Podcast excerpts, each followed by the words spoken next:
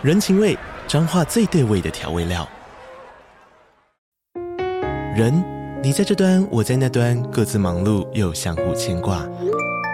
情，街角的吵杂声传递温暖与思念。味，是从每一个转角飘出的乡愁。这里是彰化县政府 Podcast 节目《彰化早咖》，我是主持人内克。从彰化大小事各具特色到旅游攻略，透过轻松有趣的访谈，带着大家走进最在地的早咖。准备好了吗？彰化的故事，我们说给你听。以上为彰化县政府广告。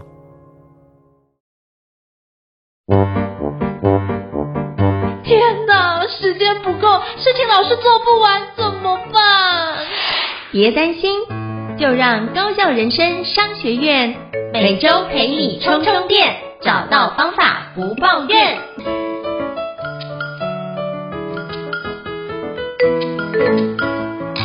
大家好，我是赵胤丞，欢迎大家来到高效的人商学院职人访谈节目哦。相信大家在台湾工作，经常会有时候会客户是外国人的时候，我们是不是也会跟外国人做一个交流的部分呢？那如果你的公司刚好在一个跨国企业，有时候甚至你在跨国企业服务，你会不会发觉要跟这么多的一个文化的一个人种在做交流的时候，我该怎么去交流？那甚至你当到跨国的一个营运的一个主管，你怎么去看待不同的人种之间彼此的一些文化？以及底蕴，以及中间会不会有一些特殊的一些禁忌，我们要特别去遵守的呢？那比如说犹太人有什么样的禁忌，印度有什么样的禁忌，甚至日本有什么样的禁忌，我们了解吗？那今天想要邀请到一位我觉得非常厉害的专家，就是 Kono 的创办人暨执行长简旭庭先生 Stanley 来跟我们分享一下跨国远距管理的一些经验分享。欢迎 Stanley，Hello Stanley，你好。艾胤丞你好，很高兴今天在这边跟大家见面。是非常感谢，就是 Stanley 的莅临哦。那是不是可以先邀请 Stanley 简单跟我们做一下自我介绍，让大家可以多认识您一些呢？嗨，大家好，嗯，我叫 Stanley。哦，我稍微讲一下我的 background。呃，如果今天把我人生切成一百 percent 的话，大概就是呃我在台湾大概三分之一的时间，然后呃我在加拿大读高中之后读大学六分之一的时间，然后研究所之后我已经在那个矽谷那边住了大概二十出头年了，这样子。大概二分之一的时间在矽谷。呃，非常感谢 Stanley 的一个介绍，因为其实 Stanley 就创办了一间我觉得非常厉害的公司哦，叫做 Kono。那因为我自己很喜欢阅读哦，那经常就是每个月大概花就是上万块去买书，所以我的房间有非常多的书籍，大概都一千多本书。可是我发觉看完书没有问题，可是看完都要怎么储藏这件事对我来说是一个很大的难题，所以我觉得断舍离这就会遇到很多的一个议题哦。那我觉得 Stanley 他们推出一个服务非常厉害，叫做 Kono。那这个部分完全的完美的帮我解决掉这件事的一个难题哦，是不是可以邀请 Stanley 给我们介绍一下 Kono 在做什么以及 Kono 的相关业务呢？OK，Kono 呢，呃，其实大部分人知道 Kono 是从啊、呃、杂志吃到饱平台，是。那这跟我刚刚的 background 其实是有很大的关系的，因为以前就是在零几年的时候，每次从，不管从加拿大或者是从美国回来亚洲的时候，都会带一大堆书啊、杂志，就是实体的回来。嗯、然后呃，回到美国，然后当然就是非常重。那时候我觉得行李还可以承受比较重的重量。然后之后我就觉得哦，实在是太累了，拿这么这么多的实体的书或杂志实在是太重。所以在零几年的时候，我就在想说，是不是有一个更好、有一个好的平台，我可以看台湾的书或杂志这样子。嗯。啊我们就讲杂志好，因为 有一阵子其实我就收集非常多的杂志，然后带回去美。那时候其实我在嗯，我在网络上其实是有不同的平台，不管是亚洲或者是台湾的时候，有一些平台就是可以看杂志。可是几乎所有，不管是欧美或者是台湾，都是他们都是把它变用 PDF 的模式，然后直接 display 在电脑上面。然后之后才是有有 tablet 之后又在 tablet 上面，基本上就 PDF 就是原汁原味的摆上去，或者甚至于在手机上面。可是因为呃那些杂志其实大部分都是为了 A4 啊或更大的那个纸呃印刷用的，所以当你摆到电脑上面去的时候，常常因为电脑是横的嘛，所以那些都会变得非常小，嗯、非常难阅读。所以那时候我就跟几个啊、呃、我 Stanford 的一些同学之后变成我 co-founder。就是我们在想说，there must be better way to to do this。然后，所以我们那时候最刚开始就只是为了要，就是开发一个东西，可以啊，把杂志 PDF 的内容放到那个手机啊，或者是不同平台上面，让他们更容易去阅读。我们叫做就好读模式这样子。那基本上那个 technology 就是把 PDF 的内容应用之后，我们现在是用 machine learning 啊一些方式，从 PDF 里面把它 extract 出来，然后它就变成我们叫 structured data。那在不同的 device 上面，可以用不同呈现的方式，更容易可以阅读。所以刚开始契机是，就是为只是让我自己或者其他人更容易可以阅读到杂志或者书籍的一些内容，这样的开发的这样子一个 service。那之后我们发现，其实其实有很多的一些不一样的 potential，就有点像是把杂志拆成一篇篇文章，然后变成 structured data。那我们还可以做。更多有有趣的事情，比如说文章的推荐啊，或者是比如说我们可以把很多所有，比如说东京去东京玩、吃喝玩乐的所有的文章，从不同杂志里面 curate 出来一些，就是嗯呃去那边的攻略这样子，就有点像是把杂志内容化整为零之后，再重新做拼排，然后增加这些杂志的内容，让他们的内容可以更具。更有 value，因为其实大家都知道杂志的原罪就是就是大家只看最新的那一期，可是旅游或者是很多的杂志其实其实它不是那么有时效性的来去，比如说我现在如果要去银座那边吃吃东西或怎么样，其实去年杂志的内容其实都还是 valuable，可是你在书架上是找不到的。那所以我们就到最后发现说，哎，Kono 其实可以做这件事情，它其实就所有杂志内容的大的资料库。然后我们可以再把它 repackage 出来，增加这些有有 valuable 的内容，可以重新再被 deliver 出去给大家 consume，可以去阅读这样子。那我们就发现说，哎，这个其实不只是对我们，其实对于读者，也对于那个。呃，publisher 都有非常多的一些好处，所以我们就是从这边发展开来，变成一个杂，虽然看起来像是杂志资料啊平台，可是它更像是所有杂志内容 database。所以以现在杂志内容 database 其实不止在台湾，我们现在应该全世界，因为我们有日文的内容，也有英文的内容，应该全世界最多。拥有最多杂志 article 的一个 database 的一个地方，这样子。那这是大家所知道的 Kono。然后呃，这一两年来，我们又开了一个新的 service，叫做 Kono Summit。Kono Summit 基本上就是把最新，就是可能还没有翻译成中文的书籍，我们做那个 book summary，然后让大家可以更快速的去吸收，就是国国外最新的那个流行书。的那个啊、一些一些书书籍里面内容的一些知识，那通常我们选的书的内容都是就是还没有中文版这样子，那这个是也是像吃到饱的平台，可是它是就是所有的 book summary，然后里面是有英文跟中文的翻译啊的 summary，然后也有 audio 的声音可以帮助大家学习英文啊那些的，可以知道啊就是欧美最新的一些。资讯这样子，我觉得这很棒。之前于我自己也就是常在看国外的一些那 bestseller，就是畅销的书籍嘛，就发现，哎，到台湾不管是可能要专家翻译啊，然后经过的时间，大概都大概要八到十个月之后才会出版，除非你很早就已经确认这件事情是你一开始就要谈出版，那才会有那种比较。平行输入的方式去做，不过就是这样的话，也大概也会延迟着几个月的时间是跑不掉，除非就是非常非常紧急的去翻译这件事，然后跟作者就是做的非常非常，就是把那顺序把它变到全部里面出版社最优先的次序，才会在几个月之内完成，不然通常都在八到十个月是跑不掉的。对，所以我觉得能够没错没错空中商品能够直接做这件事，然后等于是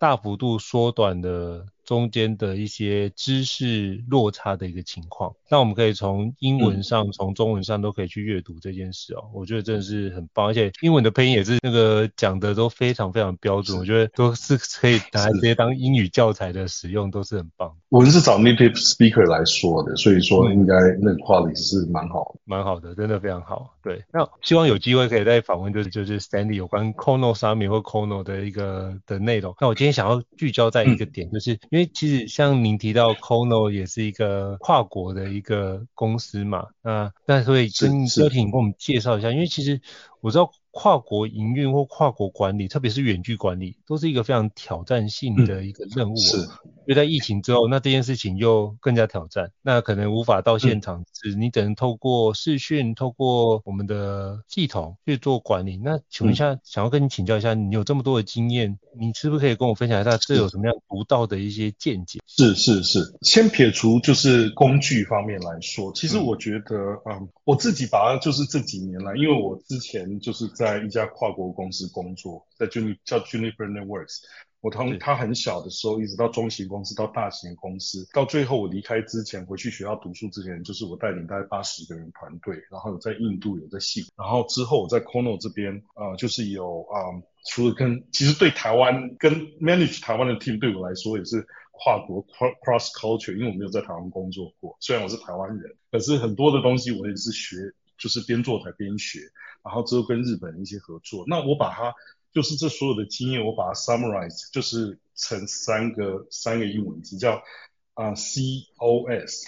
C 呢就是 be curious，就是当你跟别的 culture 在那个呃、学习的时候，跟他们 communicate 的时候，第一件事情就是 be curious。然后 O 呢是 be open-minded，然后 S 呢是 be 嗯、be、uh, keep it simple，keep it simple，right？这这三点这样子。那首先，be curious 呢？其实我觉得要跟不同的 culture 的人合作，或者是第一件事情就是你必须要更主动的去对他们的文化就是产生兴趣，因为其实其实虽然大部大部大家的 culture 不一样，可是其实有一个很重要一点就是，其实大部分人都是好的，就是说当你对于他们的文化 curious 的时候，他们其实会愿意跟你 share 更多他们的东西。因为你跟他们协，就是呃跨国公司要一起合作啊。其实我们有共同的 goal，可是因为我们的 culture 不一样，就 communicate 的方式不一样啊。比如说跟欧洲人、跟日本人 communicate 是完全不一样。就是或者是说，OK，我举个例子，就那时候我在 business school 的时候，就是我发现说，比如说你跟德国人或日本人跟他讲说，OK，我们一点明天下午一点要去一起开会，然后一起做功课的话。他们大概就是一点左右，或甚至于更早几分钟就会来，来。可是如果是西班牙人啊，或者是南美一些，你跟他讲一点的话，甚至于我还要等到三四点的人才出现的，就其他人都已经几乎是做完，他们才出现。那他们其实不是故意，那就是他们的文化就是这样。That's how they communicate。甚至于他们吃晚餐的时间也都不一样。所以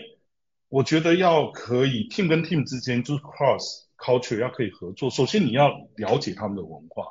来，你 OK？他一点来是真的，就是 Is that very flexible？还是说真的就是那个时候？这样你跟他们之间的沟通才不会出现问题。那你要在这之前，You have to be curious about，就是跟他们之间对他们的文化、他们做事的方式要 curious，愿意去学习。那那个是这是第一点。然后第二点就是 be open-minded，因为其实除了你 proactive 要去跟他们学习以外，其实你要可以接受，就像我刚刚讲的那个例子，就是开会时间的例子来。如果是我的话，我当然是会觉得哦非常 frustrated，那你怎么晚了这么多才时间才来？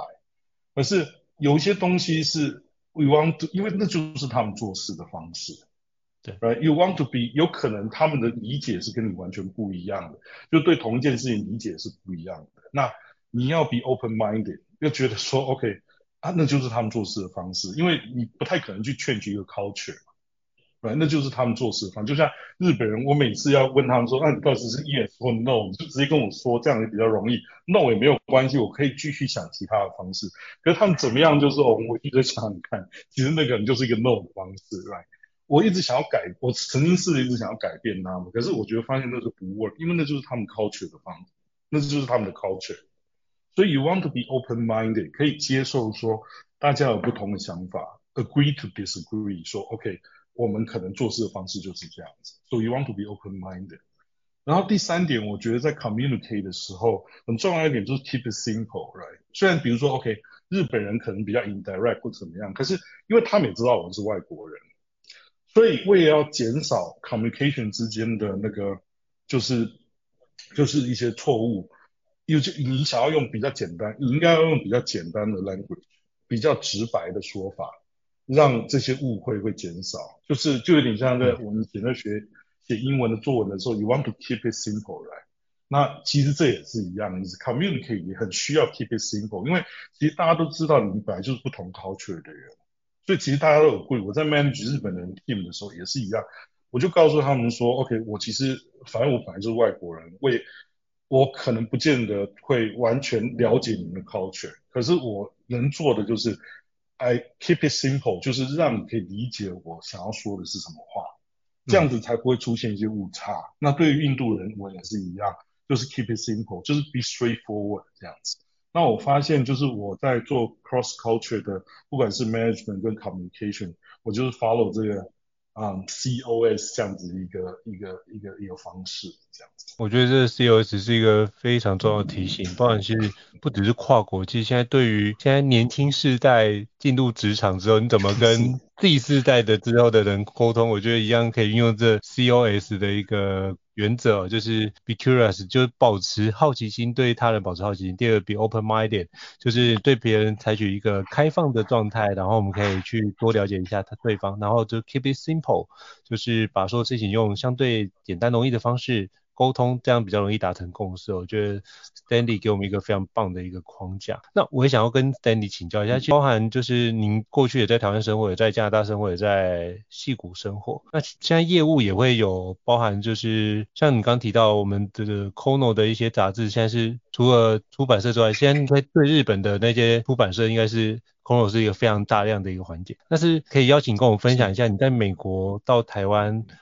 有什么样的一些文化冲击？因为刚刚有听你在对话的时候聊到有关责任制这件事情，我想要听听看你对责任制这件事情的一些一些看法。因为其实，在台湾责任制好像就是大家会对这件事有这个负面的。感受，而且在那时候我自己在美国工作的时候，我们老板也都跟我们说是责任制，可是我那时候却觉得我对责任制这件事是一个相对正向的看法，比较像是一个 accountability，就是我对这件事有个当责的概念。那可是，在台湾好像有一个不太一样的角度被转化掉，是不是可以邀请跟我们分享一下这一块？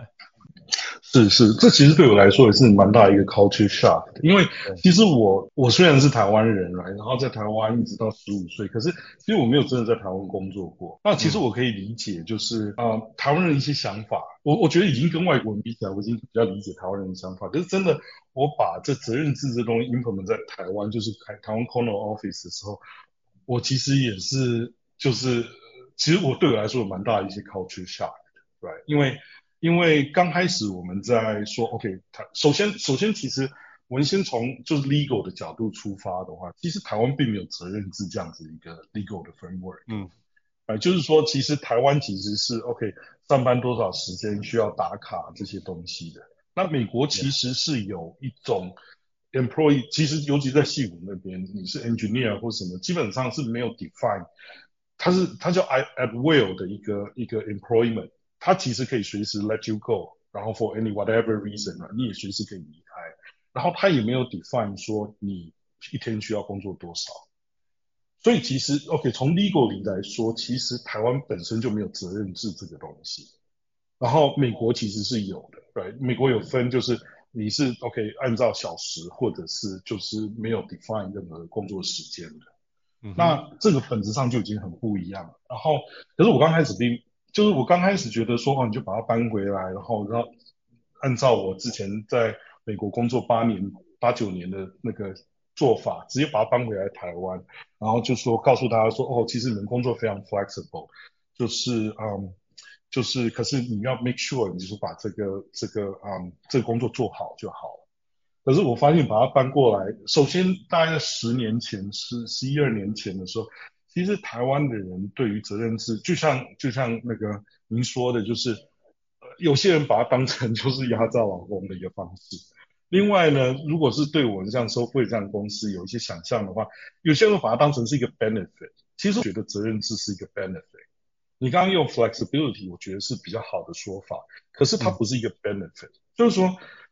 Benefit 看起来就像是一个福利，就是 OK，我爱什么时候进来公司就什么时候进来公司，做到什么时候，明天或者是 weekend 来把它补上就好了。那我刚开始就是我们在让责任制的时候，甚至于台湾就是有同事就是 OK 越来越晚来公司，甚至有到最后下午三四点才来公司，然后说他工作到晚上半夜才离开，结果其他的人都没有办法找时间跟他，因为他来的时候别人就已经快要走了。然后变成说，好像别人都没办法跟他协作、跟他开会啊，或怎么样的，那就变成造成很多其他同事的一些困扰。所以刚开始我们把它搬回来台湾，就是说，OK，照美国，OK，你啊时间 flexible，没有说几点要到公司。结果我发现，其实因为台湾很多人刚开始其实对于责任制可能理解错了，觉得说、嗯、OK，那我就是爱什么时候来就什么时候来，就是很 flexible 这样子。那他没有考虑到，其实责任制它其实中心的核心是你要 get the job done，来、get the job done 这个东西，因为我们大部分我们工作其实都需要跟别人合协作的。然后可是其实 how do you get？其实其实责任制做得好，应该是说员工有更多的 flexibility to be more productive。来、right? 我、嗯、我举一个例子好了。就是说，OK，比如说我以前的老板在嗯 independent work 的时候，是一个是一个妈妈，right，然后她住得很远，嗯，在西谷那边有时候你 commute 的时间一塞车，她可能要两个小时才可以到公司，所以她为了让她不是花那么多时间在就是塞车上面，所以她常常就是四五点就到公司，一直到下午两三点才离开。那那个是其实是为了就是。他有这样子 flexibility，但是他是妈妈，同时他又要 commute，就还就是有有有一些事情，所以说他就比较早到公司。可是他还是 make sure 说，为了要让大家 be productive，他还是就是尽量大部分人在工作时间的时间，他也是在公司。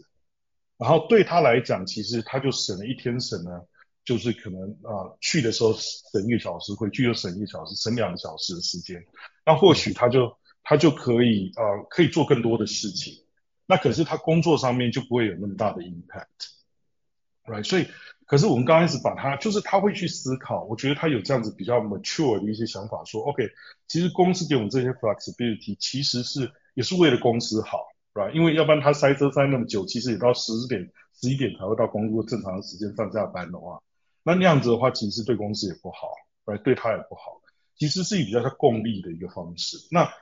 然后，可是如果你在台湾，如果把它理解成它就是一个 benefit，我爱什么时候来就什么时候来，然后没有把公司的 productivity 放在心上的话，那那个就变成，我觉得那样比较觉得说，OK，别人可能会理解成，哦，这是一个 benefit，那别人要配合我，那样就不对啊。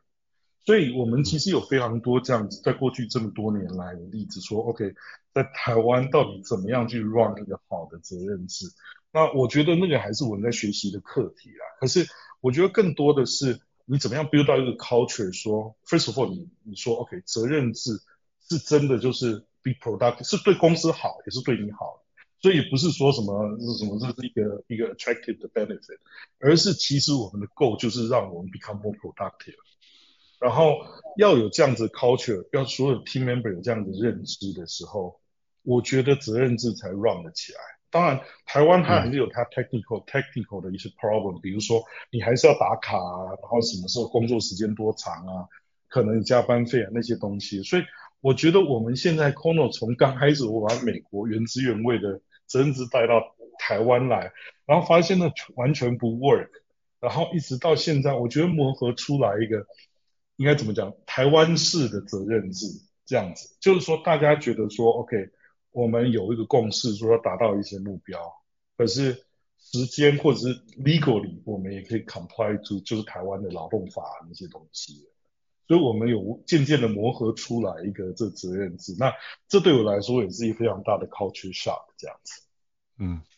好，非常谢谢 Stanley 跟我们分享，我觉得这真的不容易，因为我回来的时候也也经历了一段时间的 culture shock，对，所以就是在都有在台湾工作过，可是就。因为习惯了美国的工作的形态之后回来，又会觉得很多事情又不太一样。然后是是是，因为其实责任制就像您刚刚提到的，就是在美国是你工作完成之后你就可以走了。可是我回来台湾不适应的在于，我工作做完了，但是我不能走。我提早离开了，我老板来跟我商量说，哎，整个团队都还在做事啊，你提早离开，这样对大家对你的感受不太好啊。对。然后就是变成说要合群这件事情，会比说谁下班的晚，反而会是一种文化。我觉得这个可能在日本文化也会有类似的东西出现。哦，日本有，日本完全有这样的东西。是。对，那可不可以邀请跟我们分享一下，你在怎么看到？就是因为 Kono 也有日本的 branch 嘛，那你怎么跟日本的一些合作伙伴在沟通？你会怎么建议怎么样去做沟通跟管理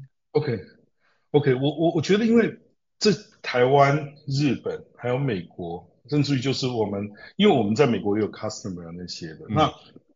我觉得，我觉得首先就是大家有一个共识，就是你要 build 到这个 culture，就是 OK，Kono 就是没有这没有对或错的，right？可是就是在 Kono 工作是什么样的一个 culture？我觉得你先把这个 culture 定义好，因为其实大家都清楚了之后，其实就是 follow 那个 rule，right？那我觉得至少在 Knoll 我们 implement 一个东西叫 radical candor，我不知道你们有没有听过，就是一个 concept 叫 radical candor，它其实是一个以前在啊、Google 工作过的 executive 写的一本书。那嗯，radical candor 这件事情呢，其实他把那个嗯这个 communication 分成两个轴。一个呢，就是如果你把它分，呃，之后我可以传一些资料过去。可是，就是说，如果，嗯，你你把它，比如说，这是一个那个呃象限，right？就是有呃左右两边的这个叫做 challenge directly，就是右边就是直接非常直，另外一边啊、呃、这这个呃 challenge directly，另外一边就是非常 indirect，非常不直接这样子。嗯、对，OK，这是这是横轴，然后纵轴呢叫做啊、呃、care personally。就是你有没有 care 别人？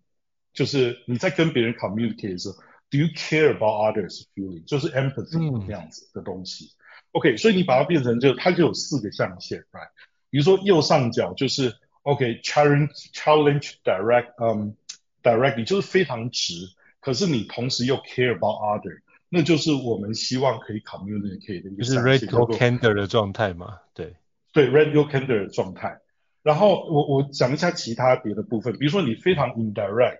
对可是你又 care personally，其实我觉得台湾就是很多这样的，就是我把它称为就是翻译成中文叫做烂好人的意思。其实我自己曾经也是烂好人，right？就我讲话不是非常直，可是其实我 I care about you，可是常常对方就 didn't get it，尤其是不要如果不是亚洲人的话，他们其实听不懂你在说什么，因为亚洲的 culture 是比较 indirect。而其实 we care about others，right？像泰国人也是这样子，呃，他们不是很 direct，可是可是 they care about others。可是跟白人啊那些欧洲人，他美国人他其实听不太懂在讲什么，right？然后所以那就是 OK，我把它称为烂好人。然后另外一边呢，当然就是 OK，你往下面那边可能。就是你可能很直，可是你不 care about others，right？那我称它为就是 asshole，right？就是可能大家想想象中的像那个，就是很多公司有些人 OK，他其实你知道他是为了就是公司好或怎么样，可是他其实不管别人怎么想，或是别人就没有任何 empathy 那样，嗯、那样子 communication 也是不好的，right？因为没有人喜欢跟 asshole 一起工作嘛。因为我记得 Stanford 之前有一个 professor，我们 professor 有写一本书叫呃，他 No Asshole Rule。就是说，呃，他觉得你要成立一个 team 就不可以，第一件事情就是不可以有 asshole 在你的 team 里面。那 asshole 通常公司里面 asshole 就是讲话非常直，然后目就是完全不替别人想，那就是 asshole，那个象限就是 asshole。对，然后另外左下角就是你不管别人，而且也很 indirect，那那个那种人基本上是没有人喜欢跟他一起工作的。对，因为我觉得就是在亚洲，形容的真的是太贴切。我刚刚在那边觉得哇，真的是一点很有感觉。那我刚刚有查的那本书，你刚刚讲的 Radical Candor 那本书，其实在台湾其实是有出版的。那作品叫做彻底坦率，一种有温度且真诚的领导，二零一九年出版的，就是天下文化有出版这本书。那我觉得。这样被你介绍的这本书，我就一定要买来看，因为我让我想起，就是以前我看过 TED 有一个演讲，就是一个叫做 Richard St. John 的一个作者，他就是在 TED 上面讲的三分钟，就是成功者的一个八个特质，然后他有个讲说，我们要必须远离那个什么一个叫 crab 的一个角度，那 crab 第一个叫做 criticism，第一个 A 就是什么，就是 asshole，对，所以要远离 asshole 的状态，就是跟你讲的有异曲同工之妙，所以。也在这 echo 一下你的这个分享，是谢谢 Stanley 的一个介绍。那我也想跟 Stanley 请教一下，其实，在做跨国领导的环节，我觉得最难的是如何去建立一个有效而且畅通的沟通管道，来确保彼此之间信息或是资讯是畅通而且是一致的。那是不是可以跟您请教一下，您怎么样去运用什么样的工具，可以让这样的达到这样的效果？其实我们刚刚就是讲到，就是。我们在我们公司里面，不管你是哪边的人，第一件事情刚 join 的时候，我们就会讲 radical candor 这件事情。嗯，right，就是我们希望 build 到一个 culture，就是说，OK，你就算是日本人，我可以 understand 你们 communicating 的方式。可是，在 Knoll 这边呢，我们就是 run by radical candor。首先，你 you，I want，I expect you to be direct，right？我知道日本人讲话的方式是这样，可是就是在我们公司，至少我们同事的话，我希望你可以。知道，就是我先 build 到一个 uniform 的一个 culture， communication 的一个 framework，right？这是我的 expectation。然后我们在 training 的时候有讲到这个，然后我们在 performance evaluation 的时候也讲这个，嗯，这 this is part of it。然后 radical candor 就是 you want to be direct，而且 you want to be empathetic，right？You care about others。我们今天就是我们在这边工作的，不是来骂人，或者是就是那个， 也也不是来交朋友，对吧？We we have a goal，right？那我觉得你把这个 culture 这个 framework 先跟大家讲好，就不同的 culture 的人，我觉得至少大家有个 reference，right？就是我们有时候 OK，比如说起手起手式就可以说哦，我现在听起来好像非常 direct，非常那，可是我就是 follow radical candor 这件事情。我相信如果是日本人听到，可能觉得还是很刺耳，可是他是可以接受，因为 this is how we work。而且我也不是针对你这个人，我们是对事，不是对人，这样子。那我觉得，我觉得如果你可以 build 好，先这样子一个 framework 跟 culture 之后，我觉得 communication 相对的会简单蛮多的。就是因为我们知道 we we have difference，right？We we 就像我们刚刚说，are we curious？We we we open mind to different difference。可是，在基本的沟通上面，如果是 follow 这样子一个 framework 的话，我觉得有效率会蛮多的。Right. 那更不用说，就是在这几年因为 COVID 的关系，所以有很多的 tool set 都被 develop 出来，专门是给就是就是嗯远端的 collaboration 用的。嗯。所以我们发现说，这样其实可以，至少我觉得啊、呃，你只要 build 到一个 framework，然后再应用更多的这些 tool 的话，是很容易可以。不是很容易啊，应该就是相对比会比较容易一些，可以那个 manage host culture 的 team 啊这些的这样子。是，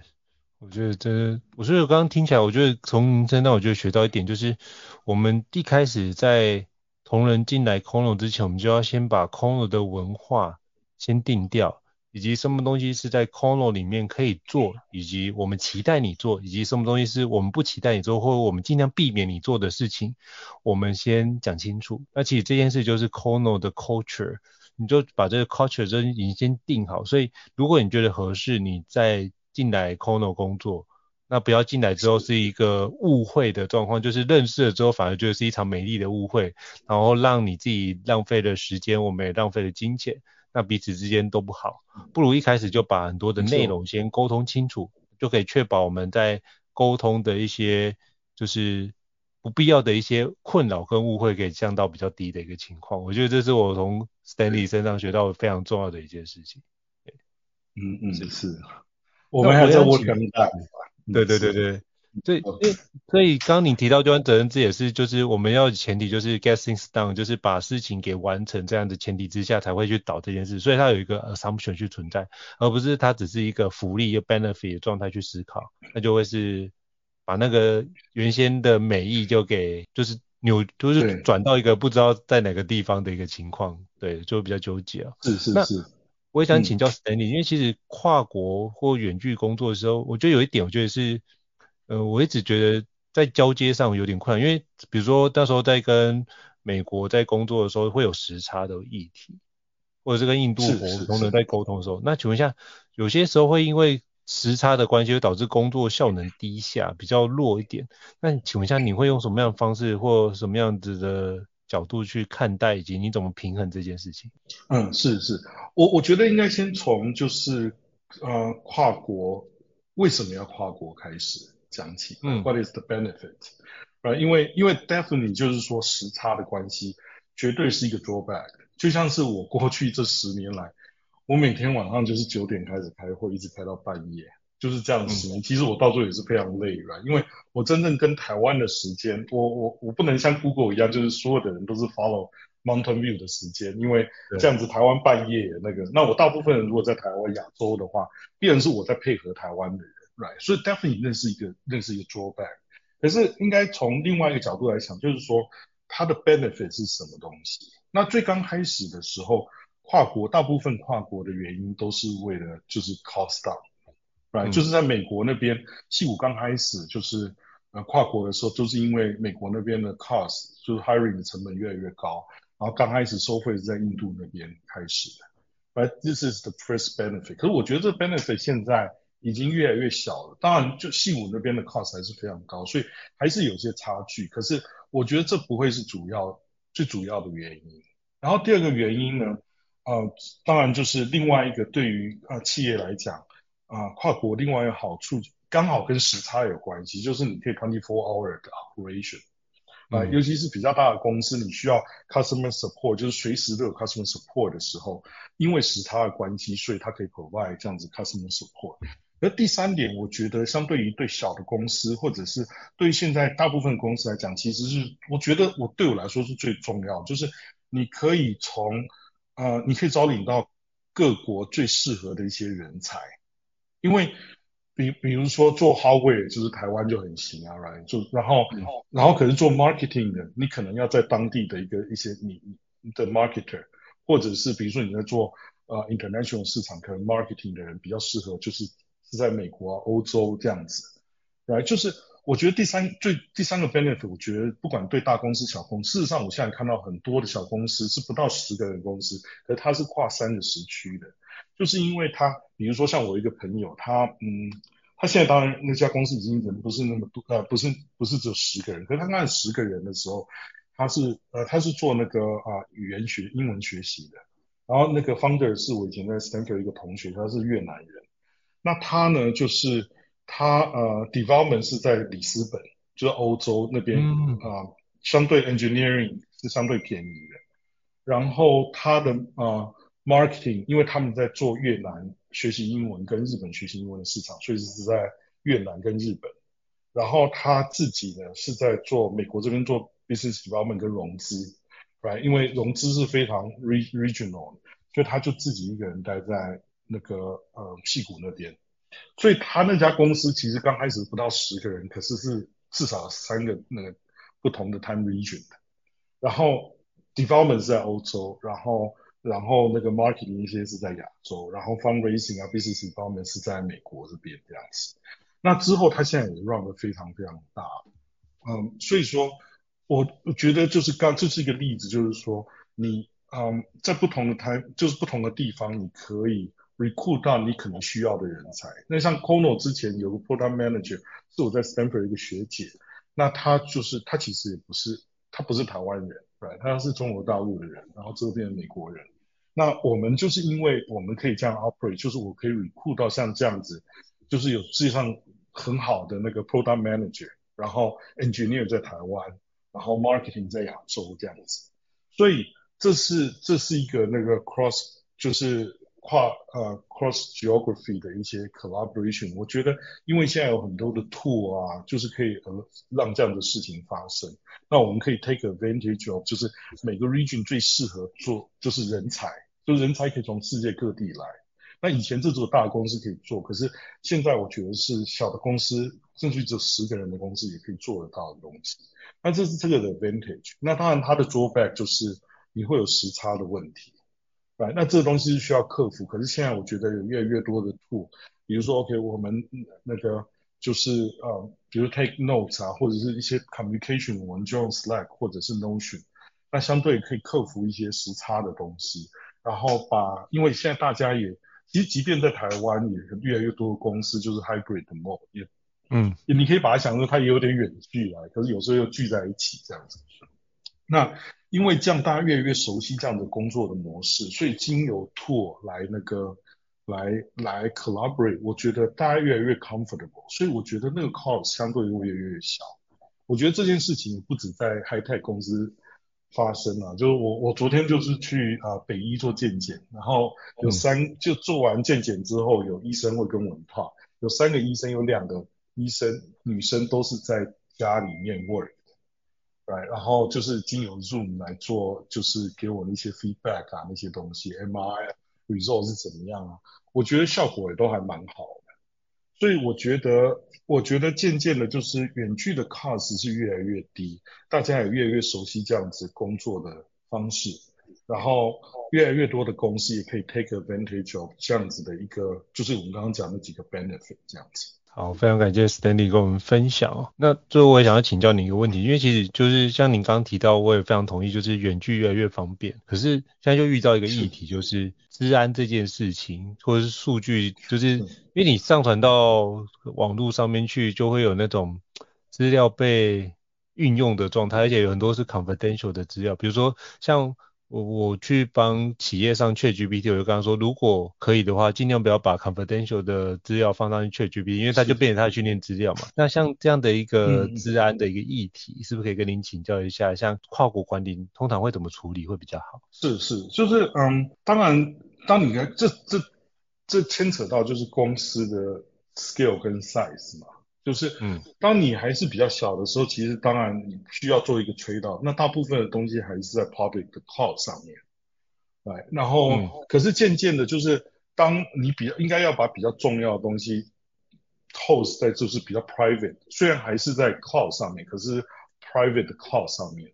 这样子的话就是比较就是开始你。就是公司在成长的时候，你要思考说哪一些部分，比如 user 的 data 或公司一些比较机密的部分，就是不要用 public 的东西这样子，然后或者是就是比较 semi private 的一些 infrastructure。我觉得现在要走回去就是 purely local 的那个，我觉得是非常困难，而且其实你算自己加一些 server 或什么的，其实你有可能被，因为你必须要接上网，所以你还是有可能会被人家 hack。所以我觉得以资安这些问题的话，嗯、就是我觉得就是啊，公司要 figure out 说哪一些东西是可以用 public 的 service 的，然后哪一些东西要渐渐往 semi private 或者是 private 的 cloud 的东西。那现在美国其实其实事实上应该蛮多的公司，其实在 host 就是 private 的 cloud 的东西这样子。那这是这是我自己的一些一些想法跟意见。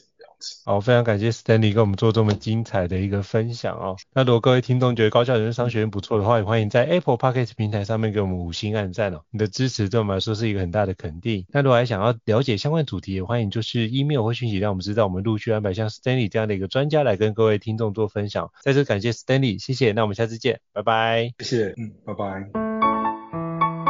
高效人生商学院，掌握人生选择权。